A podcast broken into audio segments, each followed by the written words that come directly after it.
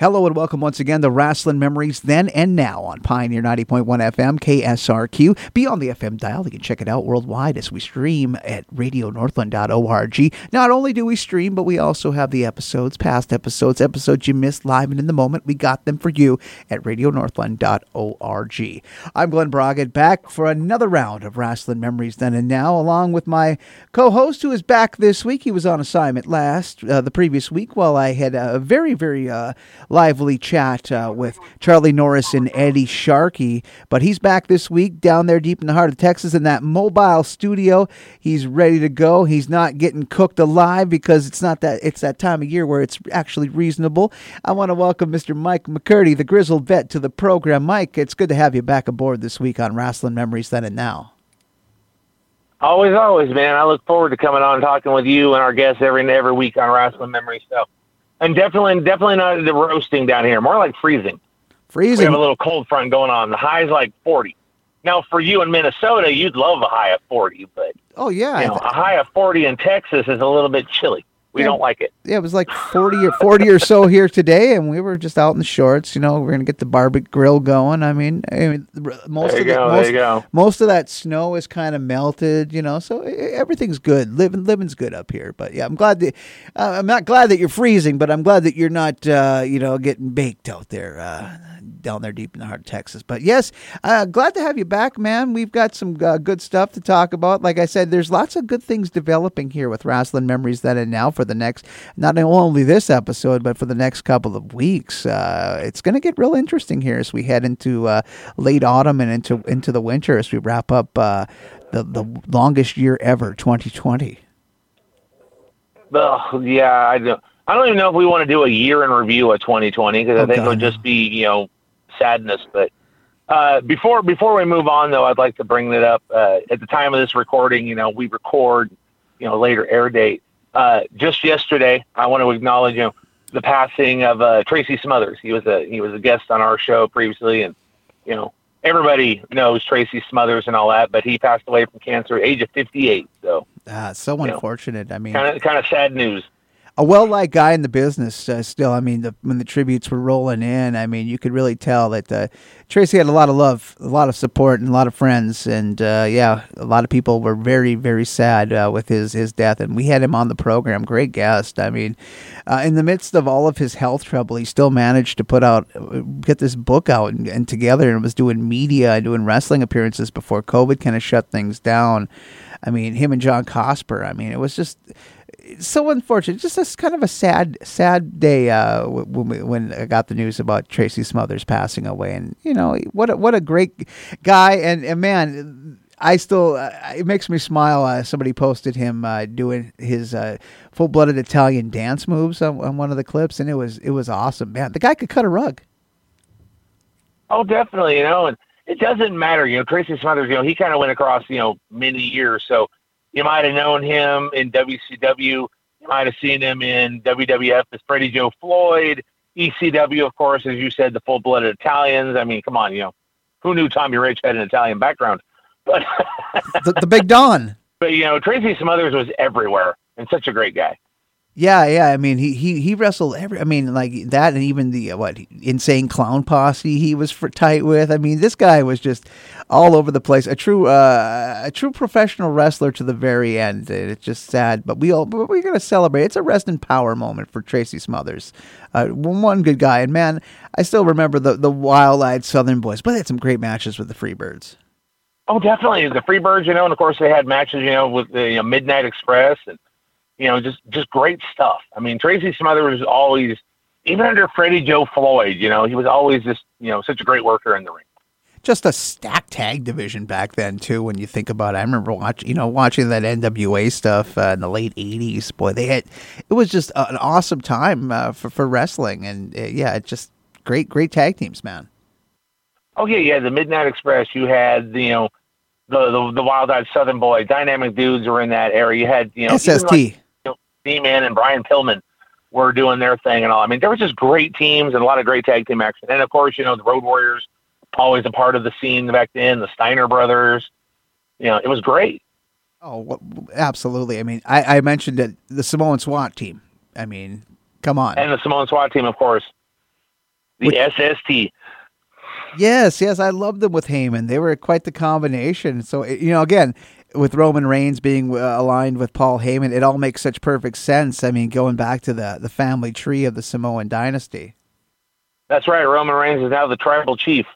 Kind of interesting to see, uh, you know, Afa and Sika come out uh, at their last pay per view. Yeah, it was. And God, you know, if this whole COVID thing wasn't going on, man, you would have to think that this would be leading up to an inevitable stadium filler, you know, against The Rock. I think that's where they're going. I think that's what they're hoping for. You know, I think that could be a definite, obviously a marquee matchup. You know, and I'd be curious to see where that goes.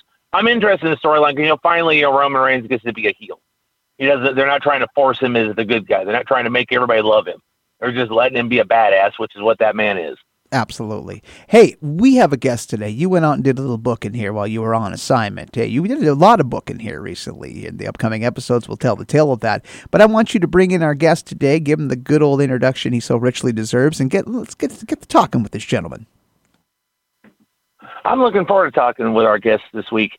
You know, uh, introduced to him back in May when uh, Kenny Casanova and John Cosper presented the COVID Con uh, that weekend, I probably spent more time with our guests than I did with my own family.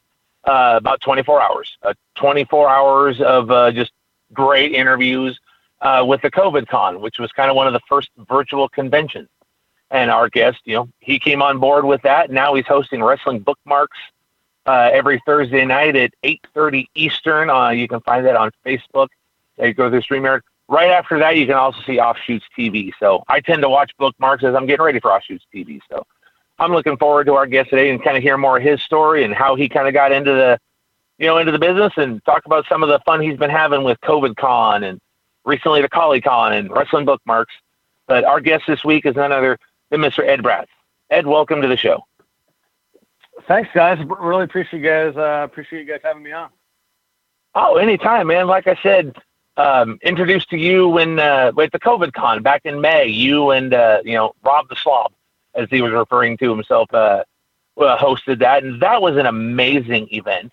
You know, like I said, that's where I was introduced to you, and I'm sure a lot of our listeners who watched COVID Con have gone back over the archives seen it. But what I'd like to know is, you know, where what what's your background? You know, what what got you involved kind of in the wrestling business, and how did you get involved hosting? You know, well, basically the first virtual con. Yeah. uh, so it's kind of a funny story. So I, um, it probably started a few years ago. I, uh, you know, I was coming up on a monumental birthday. It was my 40th birthday, and I wanted to, I wanted to do something, uh, you know, a little different than what other people were doing. So I, I um, connected with uh, a former wrestler, Brutus the Barber Beefcake, I wanted to go to dinner with him. You know, I, I, I got a way to go to dinner with him for my 40th. My my wife, uh, you know, handled that for me. We went to we went to dinner, had a great time, uh, kept in touch, and then uh, he invited me to um, his induction ceremony at WrestleMania last year. And I met Kenny Casanova. He had just written Brutus's book. And then I had Kenny on uh, a podcast that I was doing called Let Me Ask You This. I had Kenny on and it was funny because I interviewed Kenny for like an hour, and he had no idea that I was I had I had grown a beard at the time, and he had no idea that I was the same person that was sitting next to him at WrestleMania. But uh, and then uh, he told me about the virtual convention, you know that we were that he wanted to put on, and I said let's do it. And that, I mean, it was awesome to meet, you know, talk to all those people that you, that you grew up with, and uh, it was really incredible experience. So I have to ask about this you got to have dinner on your 40th birthday with Brutus the Barber Beefcake. Yes. Yep. Wow. Okay, I, I got to get a little bit more. You know, what was that like? Because obviously, you know, Brutus the Barber Beefcake. You know, it sounds like you and I are kind of right around that same age range. We grew up watching him. I mean, you know, the WWF, and then later on when he was the Butcher. You know, what was that like? And you know, and, and how was that able to get arranged? Uh, yeah. So it just happened by like by by circumstance, I guess. I had met him a few months earlier at a at a Comic Con convention that I happened to be like walking by, and they were there, and I and I met him, and he was really nice. And of course, you know, everyone hears the different stories that you, that you hear about professional yeah, about professional wrestlers, and sometimes they're in good mood, sometimes they're not. I I even told my wife before we went to dinner, I'm like, I have no idea how this could go. I mean, this could go this could go one or one of two ways. You know, it could be really bad or it could be great. And uh, you know, we we flew down to Florida. We live in Boston. We flew to we flew down to Tampa. We met uh, you know him and his wife. We went out to dinner, and it could not have been a better time. I mean, they could not have been nicer people. They answered all of my mark out questions that I had, and then uh, you know, just somehow we just kept in touch. I mean, I guess we just hit it off and you know kept in touch, and um, it was just a really surreal experience. But you know, if you ever get, a, they say you shouldn't meet your heroes, but uh, I'm sh- certainly glad that I got to. That would be kind of an awesome, you know, well one. That'd be a great 40th birthday. That's one you'll never forget. I actually had the chance at a Cauliflower Alley Club convention to sit down and have uh, have lunch with Dr. Death Steve Williams. He invited me to join him while he had a steak. So, you know, that that was oh, kind of fun to get cool. just you know jaw yeah. with him for, you know, one on one for a little bit. But so how long have you have you been a wrestling fan like all your life? Were you watching this as a kid? You know, what what kind of fascinated you? What got you involved in this great world of professional wrestling? Yeah, so I probably, you know, I I mean I grew up in uh, Connecticut, so I was only I was only exposed to the WWF. You know, Superstars of Wrestling, Saturday after Saturday morning cartoons. It was like the cartoons, you know, uh, became the wrestlers like they just transposed into these. Right, these guys were larger than life, and that was my literally every single day. That's all I would do. I would tape them, and then I would watch them after school. I'd watch uh, primetime wrestling. We had MSG, so I'd be able to catch the MSG matches. Saturday night's main event. I've you know I had all the LJN figures. I, I still do. You know I would uh, run my own promotion at my house where I had, you know, I'd be booking all the ma- all the matches with with my wrestling figures and you know using their moves and everything. And uh, for probably a good seven year period, it was literally my entire life was just wrestling. Now, you know, as, as you got older, you know, was getting involved in wrestling something you were interested in, whether it be, you know, as you said, like your podcast or interviews? Was it something you wanted to get involved in somehow in the wrestling world? Uh, you know, I totally stopped being involved in it. I didn't watch it at all. And what got me back into it was probably, I think seven seven years ago when I had my when I had my first son. Um, you know, I was going through all my all my old toys and everything, and I'm like, oh man, I gotta start. Uh, I gotta get him ready to start watching wrestling. I mean, what was better than that? And then I try to watch it now. You know, it doesn't really compare to at least not to me. I mean, nothing compares to your childhood. I mean, everyone's gonna, you know, have that uh, that that love struck for their childhood. But um, yeah, so that's how I really got back into it. You know, I started watching. I got the I got the network. I'm watching all you know all the old. I've watched every WrestleMania probably twice in the last two years. Um, I have all the figures now, and you know my kids love playing with them, and they know who all the old school guys are.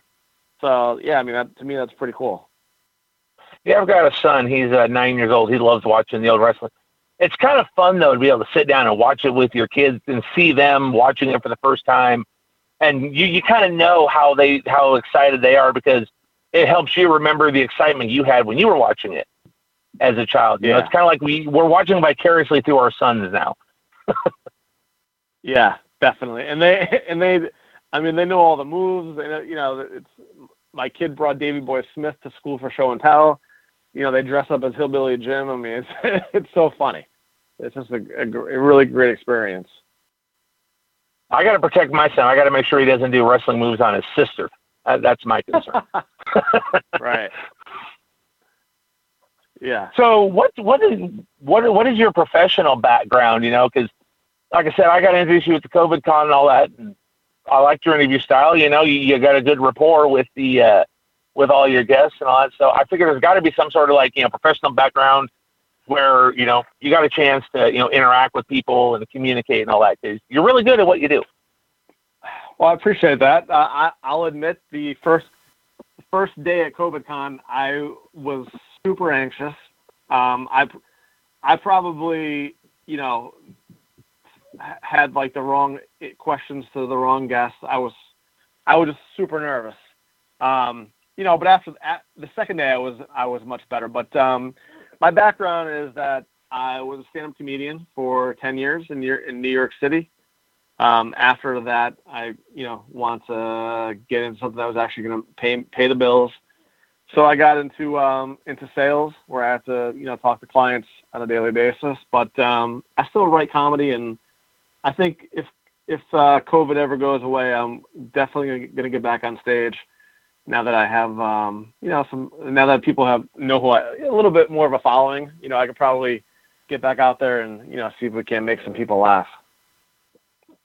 So how's it like getting to perform on on stage as a stand-up comic? Because there's a lot of professional wrestlers now that you know do stand-up comedy. I've had a chance to see like you know Dolph Ziggler and RVD, and you know they're now doing stand-up shows, telling stories and all that. And it's kind of an interesting correlation between the two.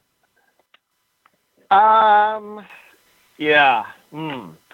Well, you're gonna make me fight my inner comedian versus my wrestling fan here. Um, do I like when celebrities all of a sudden become comics?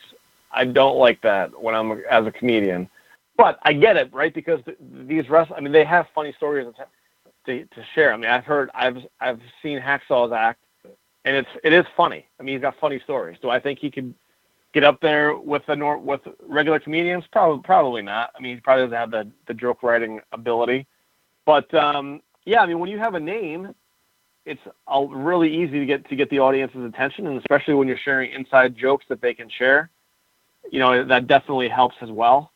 Um, I think, yeah, I mean, I know King Kong Bundy was was doing it for a while, so yeah, I mean, I think if you know if you're if you got the chops and you got good stories to tell, um, I think anyone can, can get up there and. Uh, I mean, these guys commanded an audience of you know thirty thousand people on, an, on a nightly basis, so it's not hard for them to get up in front of three hundred people. So how is it for you though? You know, what what's kind of the adrenaline for you when you go out onto the stage and get to perform? um, yeah, I mean, I I have to. Uh, I get extremely nervous. You know, I'm I'm extremely extremely nervous right before I get up on stage, and then once I get my first joke done, you know, I'm I'm into it. And I've always wondered that about about wrestlers. I'm like, because these guys they can't break a smile. They can't break character. And I've always wondered, like, how do they not just burst out laughing sometimes? You know, on stage, we're like, at least on stage, I can do that because that's my job is to make people laugh. And if I think something's funny, I can just start laughing. Uh, no one knows if I if I if I mess up because they don't know what my act is. Um, but yeah, I mean, it's a absolute adrenaline rush. I mean, someone told me a long time ago that it literally is like doing heroin. I've never done heroin, but I'm assuming it is because you have a super high when you're on stage, and you get off and you still have that high a little bit, and then you go home and you know you still got to do like the dishes and you got to clean up, and you're like, I just made 500 people laugh, and I have to like do normal stuff. And I could see how people that are in the performance performing industry, how they can get into that that rut. I mean, it's really it's a really depressing industry to be in because you are there's a lot of highs and there's a lot of lows. See, I can understand that because you know I've you know done stuff in the ring before at various shows and all that. I've done interviews. I've done stuff with that, and there is an adrenaline rush. You should get out there and there's the crowd and they're cheering for you. and You kind of get that pump. You know, I even get it now doing you know the radio shows because I'll get a chance to interview like we interviewed Tracy Smothers, and it's like wow cool. And I settle into that that profession. Okay, I'm the interviewer guy. But in the back of my mind, I'm like, holy, talking to Tracy Smothers or I'm talking to Nikita Koloff. And then the show ends and I'm like, okay, now I got to go to work at the bakery and you know clean up the dishes and all that. So I can kind of see that. There's definitely the you know that that rush of yeah, and then you kind of go all right back to real life. Yeah, and that's and and you'll probably agree with this, but is there anything worse than like you get so excited? Like I was when I came back from having dinner after having dinner with Bruce Beefcake, I couldn't wait to tell everybody. I was judging people like I was judging if I wanted to hang out with somebody based on what I think their reaction was going to be. Like that's how I did. Like if my wife was like, "Do you want to go to dinner with so and so?" I would think, "Huh? Any chance that they're a wrestling fan?" and if they weren't, I'd be like, eh, "I'm not really interested." So I get you know, that. You know, like, I have the excitement. You know what I mean? You know, when oh, you're definitely. out with like talk, and you, and you, and you tell somebody like, I just talked to Jerry, Bris- you know, Jerry Brisco the other day, and they're like, "Who's that?" I'm like, "You don't know who that? You don't know who that is? Like, what is wrong with you?" You know. Yeah, it's kind of funny. Uh, a group I worked with here, um, here in Texas, I got to do a couple spots before the show, you know, that we had on Facebook Live. And one of the segments I did, I got to do something with Rodney Mack. And basically, Rodney Mack beat me up. I was the cameraman, dumped me on the ground. I was excited as hell. I'm calling my wife, going, I just did this promo with Rodney Mack. I got knocked to the ground. And she's like, Why would you be excited about him knocking you to the ground? I'm like, It's Rodney Mack. She right. didn't share my excitement. yeah. So, um, but yeah, I mean, we've had a, we've had a you know definitely a great experience doing this, and I know you guys mentioned Tracy Smothers, who we had a, at COVID Con with uh, John Cosper, and I'll tell you, I was trying to clip it. I was trying to clip it out, but you know, I couldn't figure out. YouTube wouldn't let me clip the clip for some reason. But you know, we had him on. He was on for about 35 minutes, and, and um, you know, you figure the condition that he's in and the battles that he's going through, and he's able to con- conduct that interview, and you know, he was just a really nice guy, and, and it's really unfortunate. Oh, definitely. It always it always sucks to see you know some of the guys you watch growing up pass. You know, we've recently lost you know Road Warrior Animal, uh, you know Tracy Smothers. We've lost so many. It's it's never good. You never want to see the guys go. You know, and uh, it's and bad. We, and but, we had we had uh we had Kamal on. He came he came on at uh, at COVID Con, and then we had on um you know Road Warrior as well, and and he was supposed yeah. to come on for for ColleCon, unfortunately. So yeah, he was the day of his passing. He would have if Cauliflower Alley Club had gone on as scheduled. He would have been in yep. Vegas that day because that was going to be the night he would have received his uh, tag team award from the Cauliflower Alley Club. Oh wow, yeah, it's unbelievable. Yeah. It's been a really ter- terrible, terrible year. But you know, one of the good things that kind of came out of this year and this pandemic and the new normal is, as I mentioned earlier, the virtual con.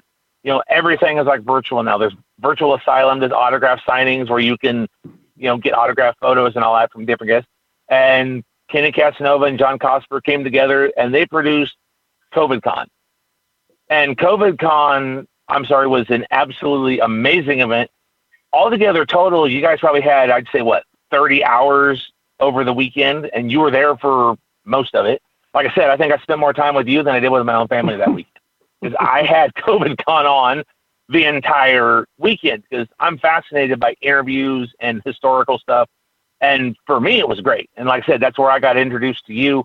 But let's talk a little bit about COVID Con and how, you know, you got involved with it and just kind of the inner workings of it and everything because there was a lot of stuff going on behind the scenes of that.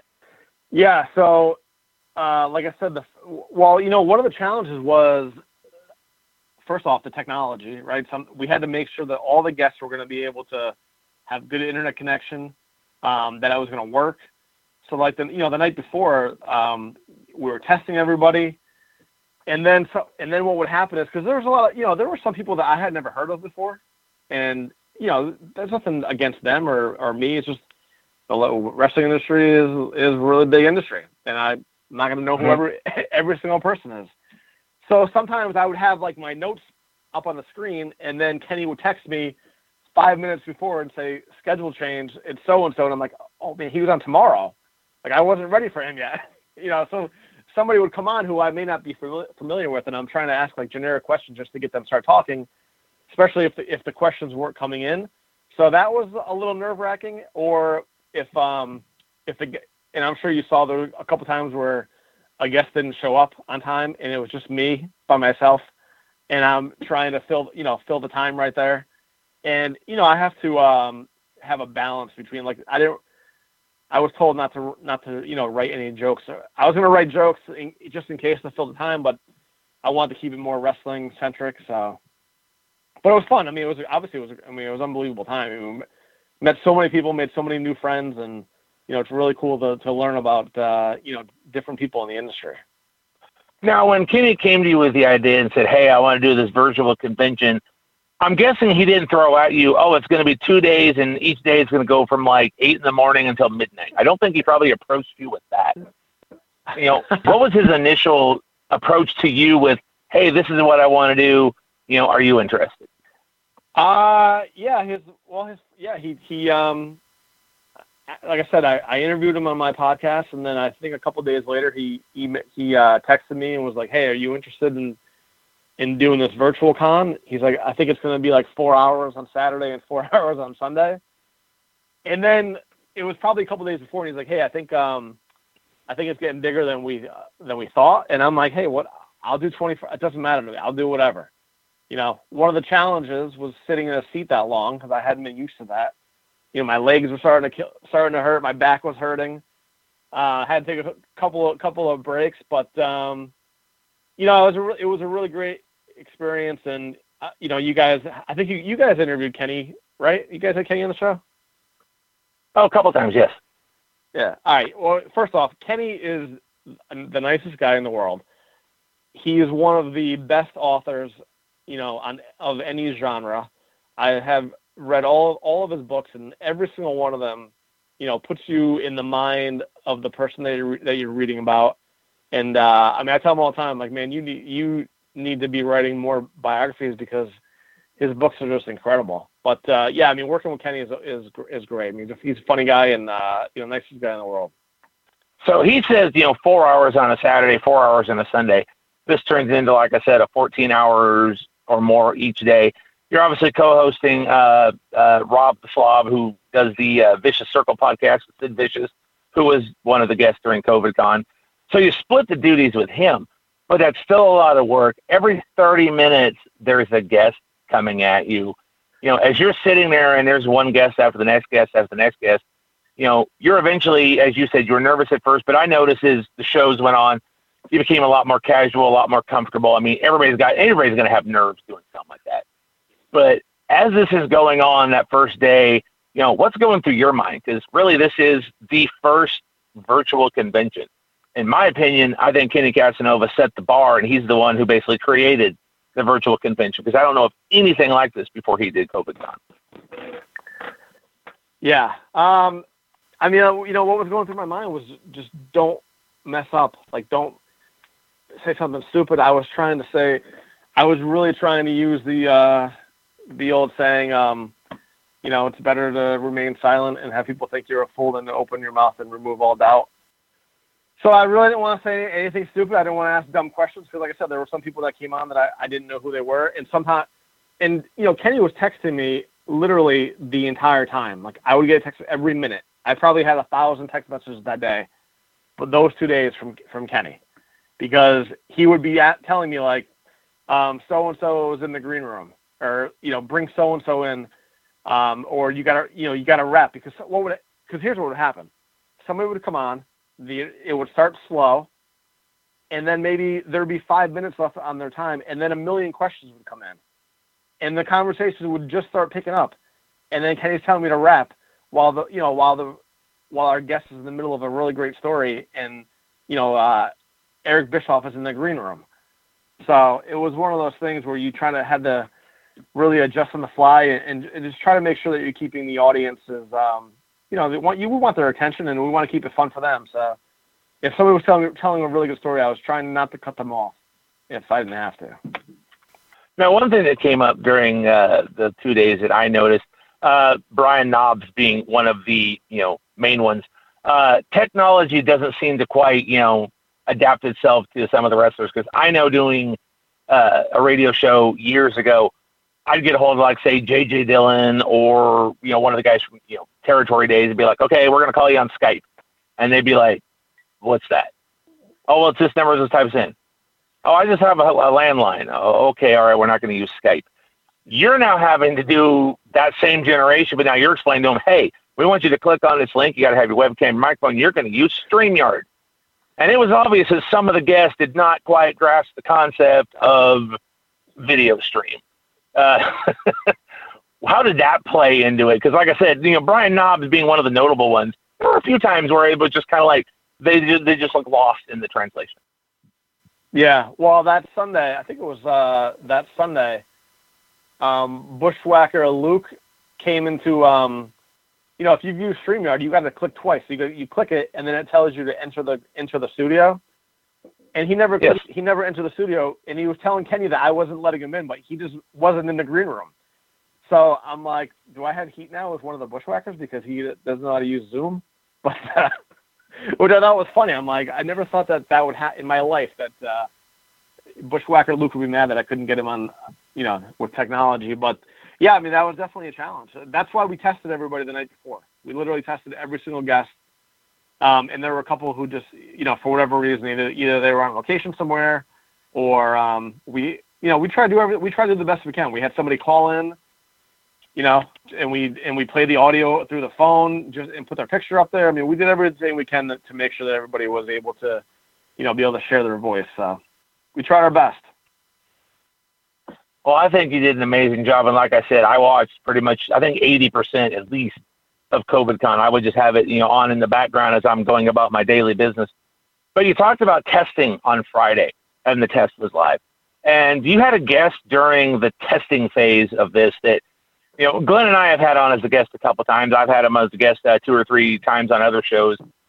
And that's the original Mr. Wonderful Rock Riddle. What was it yeah. like? Did you know anything about Rock Riddle going into this? And if so, great. And if not, how did you come out thinking about Mr. Wonderful? I did not know who Rock Riddle was. I'll have, to, I'll have to say that. But I'll tell you what, man, that guy, he's a he's a really nice guy. Because I, obviously I've talked to him off air, and uh, he's he definitely made me nervous because I'm like, oh, hey, we have Rock Riddle on, and then he does his introduction. He's like, I'll, he yep. goes, I'll, I'll give myself the introduction. But uh, that guy, he's a, he's a he is a funny guy, charismatic, uh, really nice guy, and I tell you what, I love him. I, lo- I love rocking. I hope I get the chance to, to meet him in person. I hope when the conventions open back up, I hope I get that chance. I recommend if you ever get a chance to, once everything opens back up, join Cauliflower Alley Club if you haven't already. Go to one of their reunions. Rock's there every year. That's where I oh, first ab- met him. Oh, he is a absolutely. wonderful guy. Yeah. And as yeah, far as the interviews go, guy. Glen and I can tell you, we had him on last year as I said guest. We asked him one question. Yeah. 55 minutes later, Glen closed the show. Yeah. we didn't ask another question the rest of the show because that's True rock. Story. He'll introduce himself. He'll interview himself. All you do is just sit and listen. Is he the is he the uh, the Kanye West of wrestling? he he's he's the original Mr. Wonderful Rock Riddle. You know, high from the hills of Hollywood. Mean, it's a palatial estate, the Lamborghini driving, Rolls Royce it, all that. I've I know his intro. I've done his intro, and all he said was, "That's okay." Rock's a great guy, though. I love Rock Riddle. Yeah, he he he, he you know he is a great.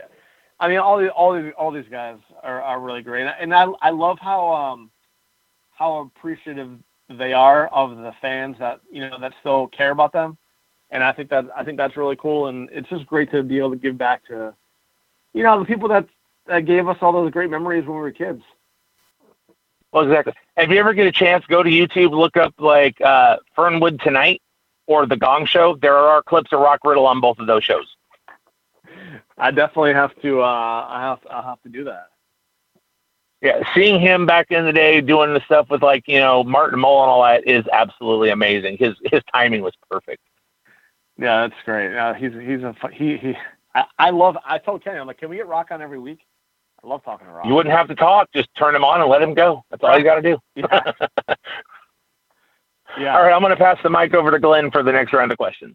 Well, yeah, right. thank thank you so much, uh, Mike. Uh, this is Wrestling Memories then and now. I'm just again, I'm enjoying sitting back and listening, uh, Eddy, to uh, you and Mike uh, talking about COVID Con and all the different things that went into it. You mentioned uh, comedy uh, I gotta go into your comedy uh, career here and go into what uh, a couple of questions about that.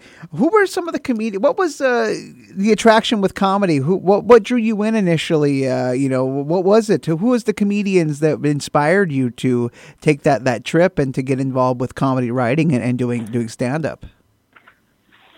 Yeah, well, I was voted class clown in high school, in, in grammar school, and that usually helps. But uh, I don't know. I think you have to have really good timing. I think I have good timing, but my my comedy heroes were George Carlin, Sam Kinison, Rodney Dangerfield, Jerry Seinfeld. I mean, Jerry Seinfeld was the one that made me want to, to be a comedian. I wish I.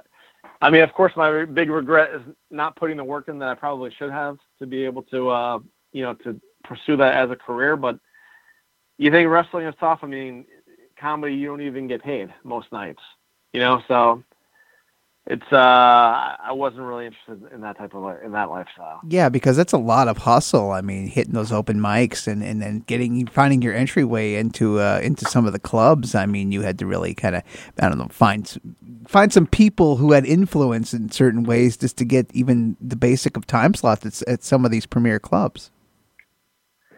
Yeah, I mean, when I when I made the decision to stop doing comedy, the, the only really the only reason I went and got a job in the first place was because I thought to myself, if I can somehow, you know, crush it at work and be able to save up half a million dollars, maybe I can just get out there and start promoting myself and put billboard. I was to put billboards up in every state, like every major city across the country.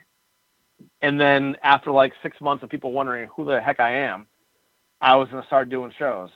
Unfortunately, that never happened. And uh, but that's all right. I mean, you know, you're never too young to start. So. Oh, absolutely, absolutely. I mean, never too old. Never too old. Yeah, yeah, most most most most definitely, and I, I, don't know. I guess the whole comedy thing was. I've, I've recently been watching uh, on Showtime the uh, the docu series about the, the comedy store and some of the, the, the people who were uh, who made their career and, and, some of these comedians that you may have forgotten about that were really really uh, something special. It's just uh, that lifestyle. I mean, you think about the comedy store. That was another place where people could go and do their thing, but they weren't necessarily getting paid all kinds of money with Mitzi Shore running the place. So that was another place, even at the most high profile of locations at certain points in time. You were still basically, uh, you know, working but not really getting paid. So that I what a grind that is. Uh, whatever decade it is for, for comedy. I mean, to be able to hit these venues, but to be able to find a place that pays, it also is also part of the the whole trick of it. Yeah, and um, I forgot what the name of the book. I think it was called Comedy at the Edge. Have you ever read that book? No, no, no. I, I haven't read that one, but I have read "I'm Dying Up Here," the one that uh, ended up becoming adapted for a sh- uh, actual scripted show on Showtime a few years ago that talked about the the uh, stand up comedy industry, especially out in the West after Carson moved out there in the '70s. Yeah, I think Comedy at the Edge is about the comedy store. I just I read that a few years ago, but that was uh that was a good book. But uh, Rock Riddle performs at the comedy store, doesn't he? Um, are you sure, Mike? Do you know about that one? He, he told me he, told me he did. Well, I'm sure. Uh, he, he, I believe he has. I believe he has made appear on stage appearances at different clubs and all that. I'm not sure of exactly where, but I do know he has done like on stage appearances to tell stories and from his Hollywood career. So we got that figured out. But yeah, I just was curious about that side of your your, your career stuff because I mean, when you mentioned it, uh, it was just I, I don't know. I'm, I've just been fascinated about the lives of, of, of, a comedian and just what goes into it and just how genuinely sometimes sad a comedian can be and how down they can be because it's just it is such a rat race and it's just uh, there's not enough cheese out there for for the mice to get at yeah i mean i'll tell you what it's um you know it's it's one of those things where at least for me personally, I was never comfortable telling the jokes that I really would like to tell on stage like when I'm with my when I'm hanging out with my friends and, and joking around, I mean, I know I'm funny because I, I just know how funny I am. But the jokes that I tell in private, I would never tell in public just because um, you know, sometimes I feel like you alienate the audience and especially now, like God forbid you, you you say one wrong thing about somebody and uh, your whole your life could be I mean your life could be not your comedy career, your life could be over. Like that, you know, you could be completely ruined. So to me, you know, right now it's um, it's tough. To, it's tough. I feel bad for the comics now. Yeah. And you know, if I if I do get back on stage, it'll be strictly dad jokes that I tell for my you know five and seven year olds. Yeah, it is such a minefield to navigate through uh, in the in this era. This, uh, I guess, hanging over us all of this political, correct, you know, political correction. You got to be uh, politically correct. You got to be able to, you know, you don't want to offend anybody because every anybody with, a, you know, it used to be the days, you know, before the era of the cellular phone. Now, where you can go into comedy clubs. I mean, Michael Richards had to pay for that one a few years ago with his rant. But it's just like you you can't really. Again, you you, you would you have to mind your P's and Q's to a certain degree, but there are still out there some comedians that still like to go out and, and, and, and, and live a little bit dangerously. Of course, they've had to pay for it in the school of public opinion, but there's a few out there that, that keep the hope that comedy can still be a little bit dangerous, even in these times where everybody, everything has just been so dull around the edges. Yeah, and I'll tell you guys uh, one quick joke that because no one ever gets it because they're not wrestling fans, but when I used to bring my my kid into his preschool class, and I would have you know it'd be the winter time, and I'd take off his jacket for him. I would look at the teacher and I would say, "He thinks I'm his manager," and she would have no idea what I was talking about. That's good. That's good. you have to work that for a certain audience, but that is good. I, I know, right? Yeah, but uh, no one ever gets nobody ever got that joke. And my wife was like, "Why do you keep telling everyone that?" I go, "I don't know, because I want everyone to. I think it's funny. I'm la- I'm laughing, and that's that's what matters." Oh, absolutely. I'm going to bring back uh, Mike. I just wanted to stop by just to throw a few questions in there because uh, I know Mike wants has a lot of questions. He was very, very did his did his homework with you this week. So I'm going to bring Mike back All in. Right. Mike, Mike, we got some questions here. We got about less than 20 minutes, but let's let's get to it. We've talked plenty now about COVID con a lot. We've had Kenny Casanova talk about it as well. Uh, one of the projects you're currently involved in now, though, and I watch this every Thursday night. Like I said, I'm getting prepped for Offshoots TV uh, that airs like basically right after your show. And now you're doing this thing. It's called Wrestling Bookmarks, which is basically an extension of the COVID Con idea, except now this one focuses more on the authors and the historians and the photographers, correct? Yeah, so we're we're trying to bring on you know authors, and sometimes they'll they'll bring on you know someone that they're writing about. Matter of fact, I mean I'm really excited about about tonight's show. We have uh, Princess Victoria on, who I loved watching when I was a kid. Um, you know, so I'm I'm really excited about about her coming on tonight. So I'm I'm guessing you know with the success of COVID Con, Kenny came up with this idea. He just came to you and said, "Hey, I want to do this," and once again you were on board with it.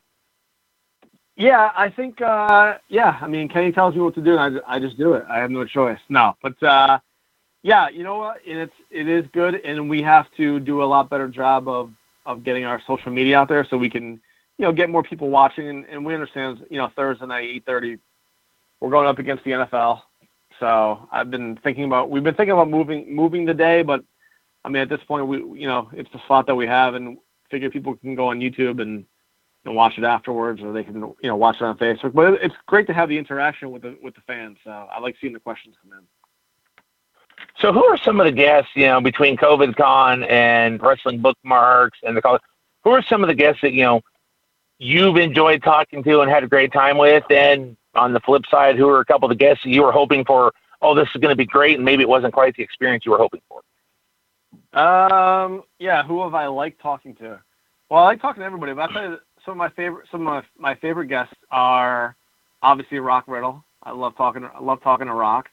Um, Ian Douglas. Well, Ian you don't Douglas talk to Rock; he just talks. But right. Ian Douglas has been on a few times. Uh, you know, real nice guy, um, author. Um, who else have we had on that I really enjoyed talking to? Um, oh, I mean, I love Evan Ginzburg. I, unfortunately, we can never get a good connection when he when he's when he's on.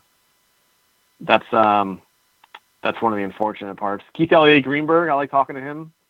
Uh, Nikita, I love talking to Nikita. He's a he's a he's a great guy too.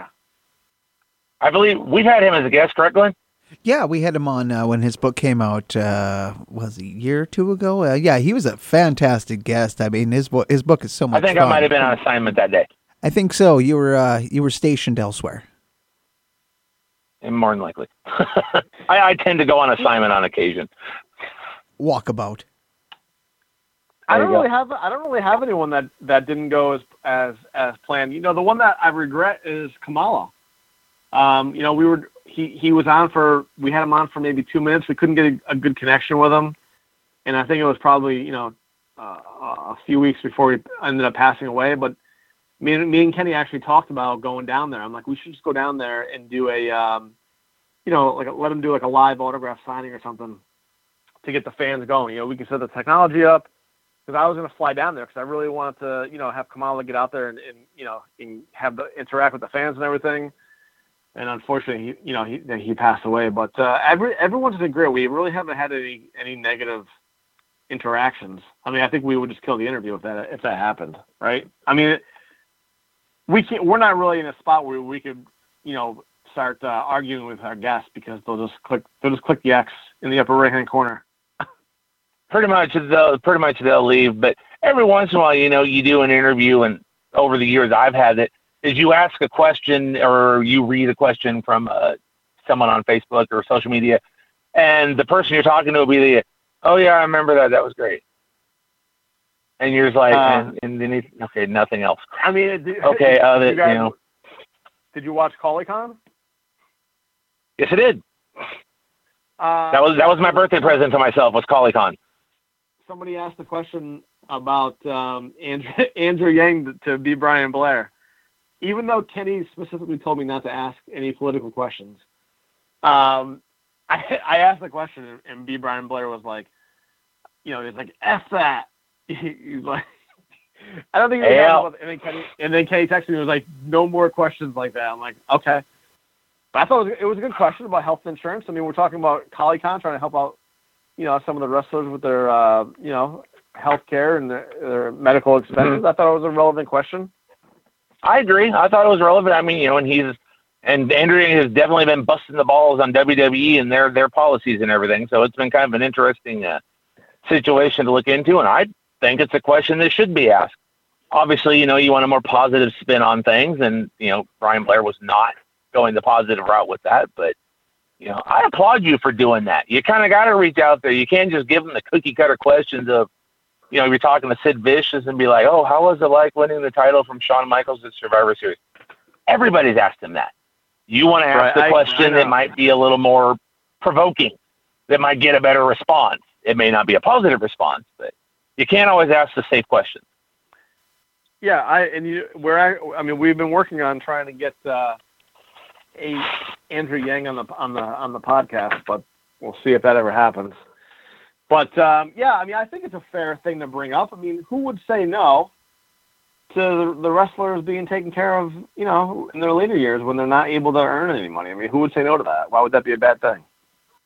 I don't think it is a bad thing. I think there should be more health care for, because, you know, these guys go out there on a daily basis and, you know, they put their bodies through a lot. A lot of times they end up with injuries that cuts their career short, you know, and they can't really do much, you know, we should be able to help them like that. So, yeah, I mean, I, it's a personal thing for me um, because, like I said, I, I know, um, you know, I just I, I know what joy they brought to me, you know, when I was a kid, and you know when you're trying to be distracted from you know other things that might be going on in your life, and you're able to just sit there and and get into this into this world, and you know anything I, I, I can personally do to to pay them back, I'm I'm more than happy to do, and you know that's what we try to do with buying their books and you know trying to get, promote anything that they're working on, and uh, you know just so we can help them out in any way that we can.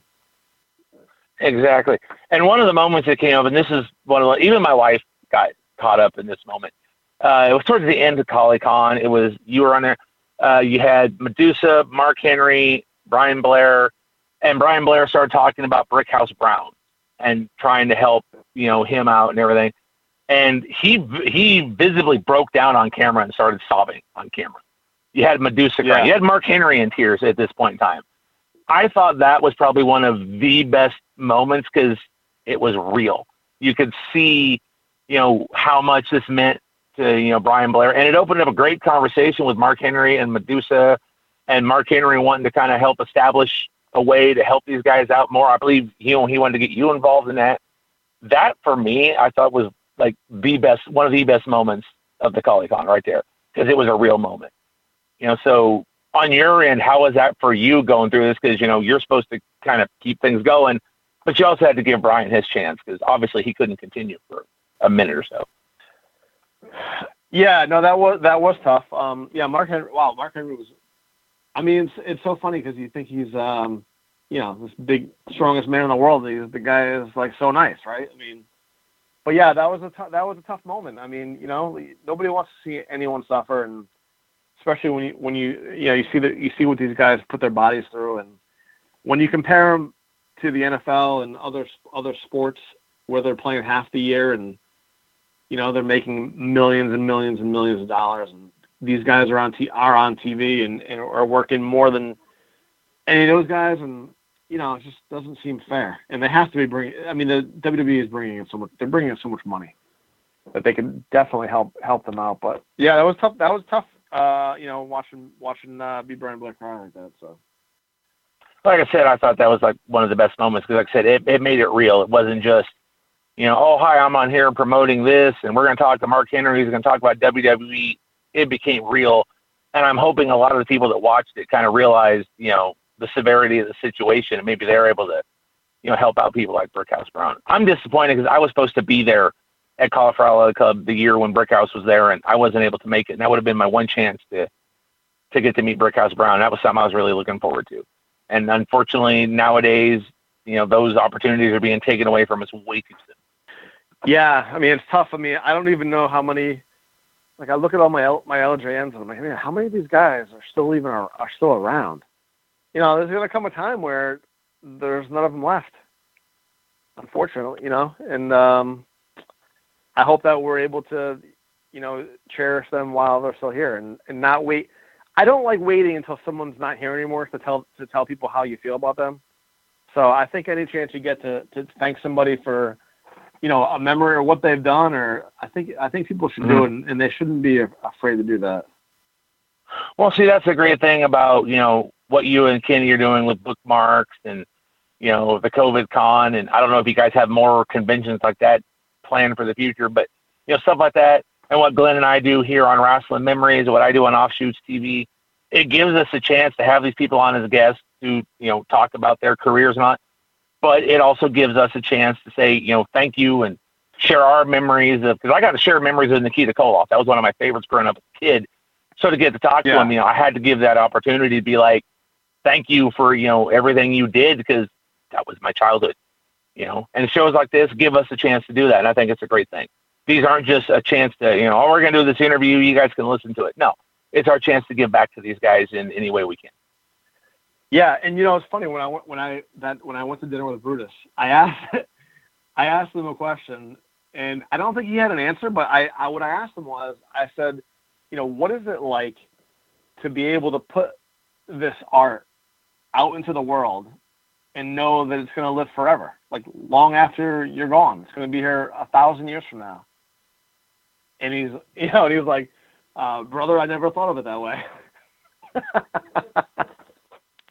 well, it's the time they didn't because you know they're working the territories and they would work you know early W. That that wasn't a thought of mine because obviously we didn't have that you know medium. There, there we didn't have the internet. We didn't have social media. So it's only now then that was their job. They went out. They went out and entertained. They loved what they did. It's only now that you know they're realizing that you know, hey, this is archived forever you know, my great great grandchildren would be able to go up and look and see what I did against, you know, Hulk Hogan or the Junkyard Dog, you know, decades after I'm gone. So, I mean, I'm one. I think it's a great thing. Yeah. Oh man, Junkyard Dog. That's that's one that's one person I would have loved to have had the chance to meet the Junkyard Dog. You and me both, man. yeah, I was I was a bit. No, I was, I, I was, yeah. I was a huge JYD fan. Now, another thing about Collie Condon, I, I thought this was kind of funny, and I've had a chance to talk with him before, so I kind of expected a little bit is, you know, your first your your guest was DDP. DDP is a great guest. I'm the one who asked the question about the snake in the house, though, because I've heard that story at Cauliflower Club, so that was me. Because I just think that's a funny story. Um, yeah. Then he brought on Eric Bischoff, and Bischoff likes to be abrasive. He likes to be a little controversial when he does his thing. And when he first started, it looked like you know he was kind of busting your balls a little bit about you know not knowing about his book or whatever else. That what was it like getting to talk with Bischoff? Because obviously he does have more of like a character. I don't really think he was coming on here to like, all right, you know, you know, crack you on anything. But he's an interesting interview. Uh, yeah. So he was, um, you know, I, uh, I expected, I kind of expected that. I mean, he's the, he's the star, not, not me, right? I mean, if that was, and because like I said, I have to differentiate sometimes between comedian and wrestling and wrestling. And mm. if that was a different show, that probably wouldn't have happened that way because uh, I'm a trained comedian and I would have had to use my entire arsenal to make to combat that. But I was, you know, I was letting I was letting Eric do his do his thing, and you know, if he wanted to sit to roast me, that was that's that's fine. I wasn't gonna have to, I wasn't gonna I wasn't trying to put myself over. So, but um, the thing is, I read I read his I read his book. You know, I just I don't know why he didn't. I probably could have asked a lot better questions. I assumed a lot of questions were going to come in, but they just weren't coming in like I thought they were, which kind of threw me off a little bit. If you ever get the chance, I highly recommend trying to get to interview Jim Cornette. If you want to talk about somebody, you know, verbally eviscerating you uh, in character. I interviewed him twice, and both times I literally had to just step away from the microphone because I was laughing too hard.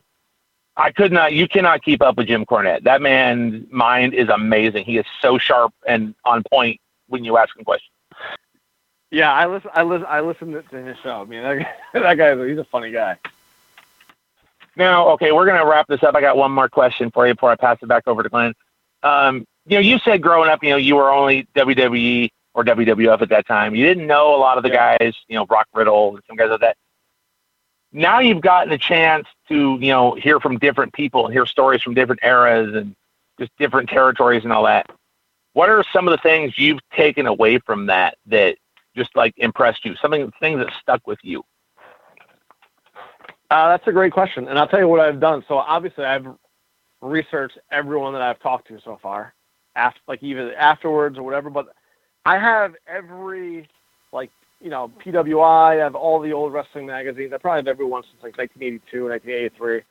So it's funny because I'll go back and look at them, and I'm like, oh, top ten rankings. I'm like, wait a second, I just I just talked to that guy, or like Bill Apter. You know, I wasn't familiar with. I mean, I knew who he was, like I knew the name, but I couldn't. I'm like, where do I know the name from? And then I was like going through all, all my magazines. I'm like, wait a second, Bill Apter? That, that's the same Bill Apter?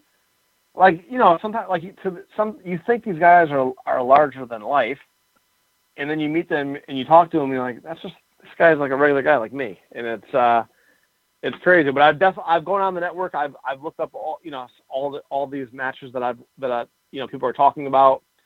Even during the show, sometimes somebody will mention a match, and I'll like go on YouTube and and start watching it while they're while they're talking. You know, because I think it's I just think it's so cool. Like, you know, being able to hear their um, you know, their version. But like like I said tonight, I'm so excited to talk to the Princess Victoria. You probably remember the match when she I think she broke her neck. Um, yes. tag team match. And I'm like really excited just to talk to her about, you know, how that happened because on the film, you really can't even see what happens. It's like so innocuous, it like happens so quick. So I'm super excited for tonight, for tonight's show. So for our listeners, you know, if they're interested in finding out more about you and uh, you know, wrestling bookmarks, COVID con, all that, where can they find it, all this on social media? Yeah, absolutely. So they can go to Wrestling Bookmarks, which is on on on our Facebook page. You can find us on our YouTube channel. It's Wrestling Bookmarks. All the videos are there. We don't we don't cut them or edit them, so they're all you know live and unfiltered. They're all unfiltered. You can find me. Please follow me on Twitter at Eddy Bratz, Eddy with a Y, E D D Y B R A T Z. Um, you know, hit me up with some questions and, and any suggestions on guests that you think we should have, and you know, we'll reach out to them, and you know, we will bring anybody on as long as they're interesting and, and they have to do with the wrestling industry. Probably get you guys on sometime. Cool. I'm down. That'd be great. What? How about you, Glen? Hey, I'm down with it too, man. Cool in the gang. All right, yeah, we'll talk. All right, well, Glen, I'm, I'm sure the timekeeper's uh, we're good to go. I'm sure the timekeeper's looking over your shoulder now, though, Glen. Unfortunately, absolutely. We've got to wrap up this edition of Wrestling Memories then and now. A big thank you to Eddy Bratz, and of course for the grizzled vet. I'm Glen Braget. So long for now.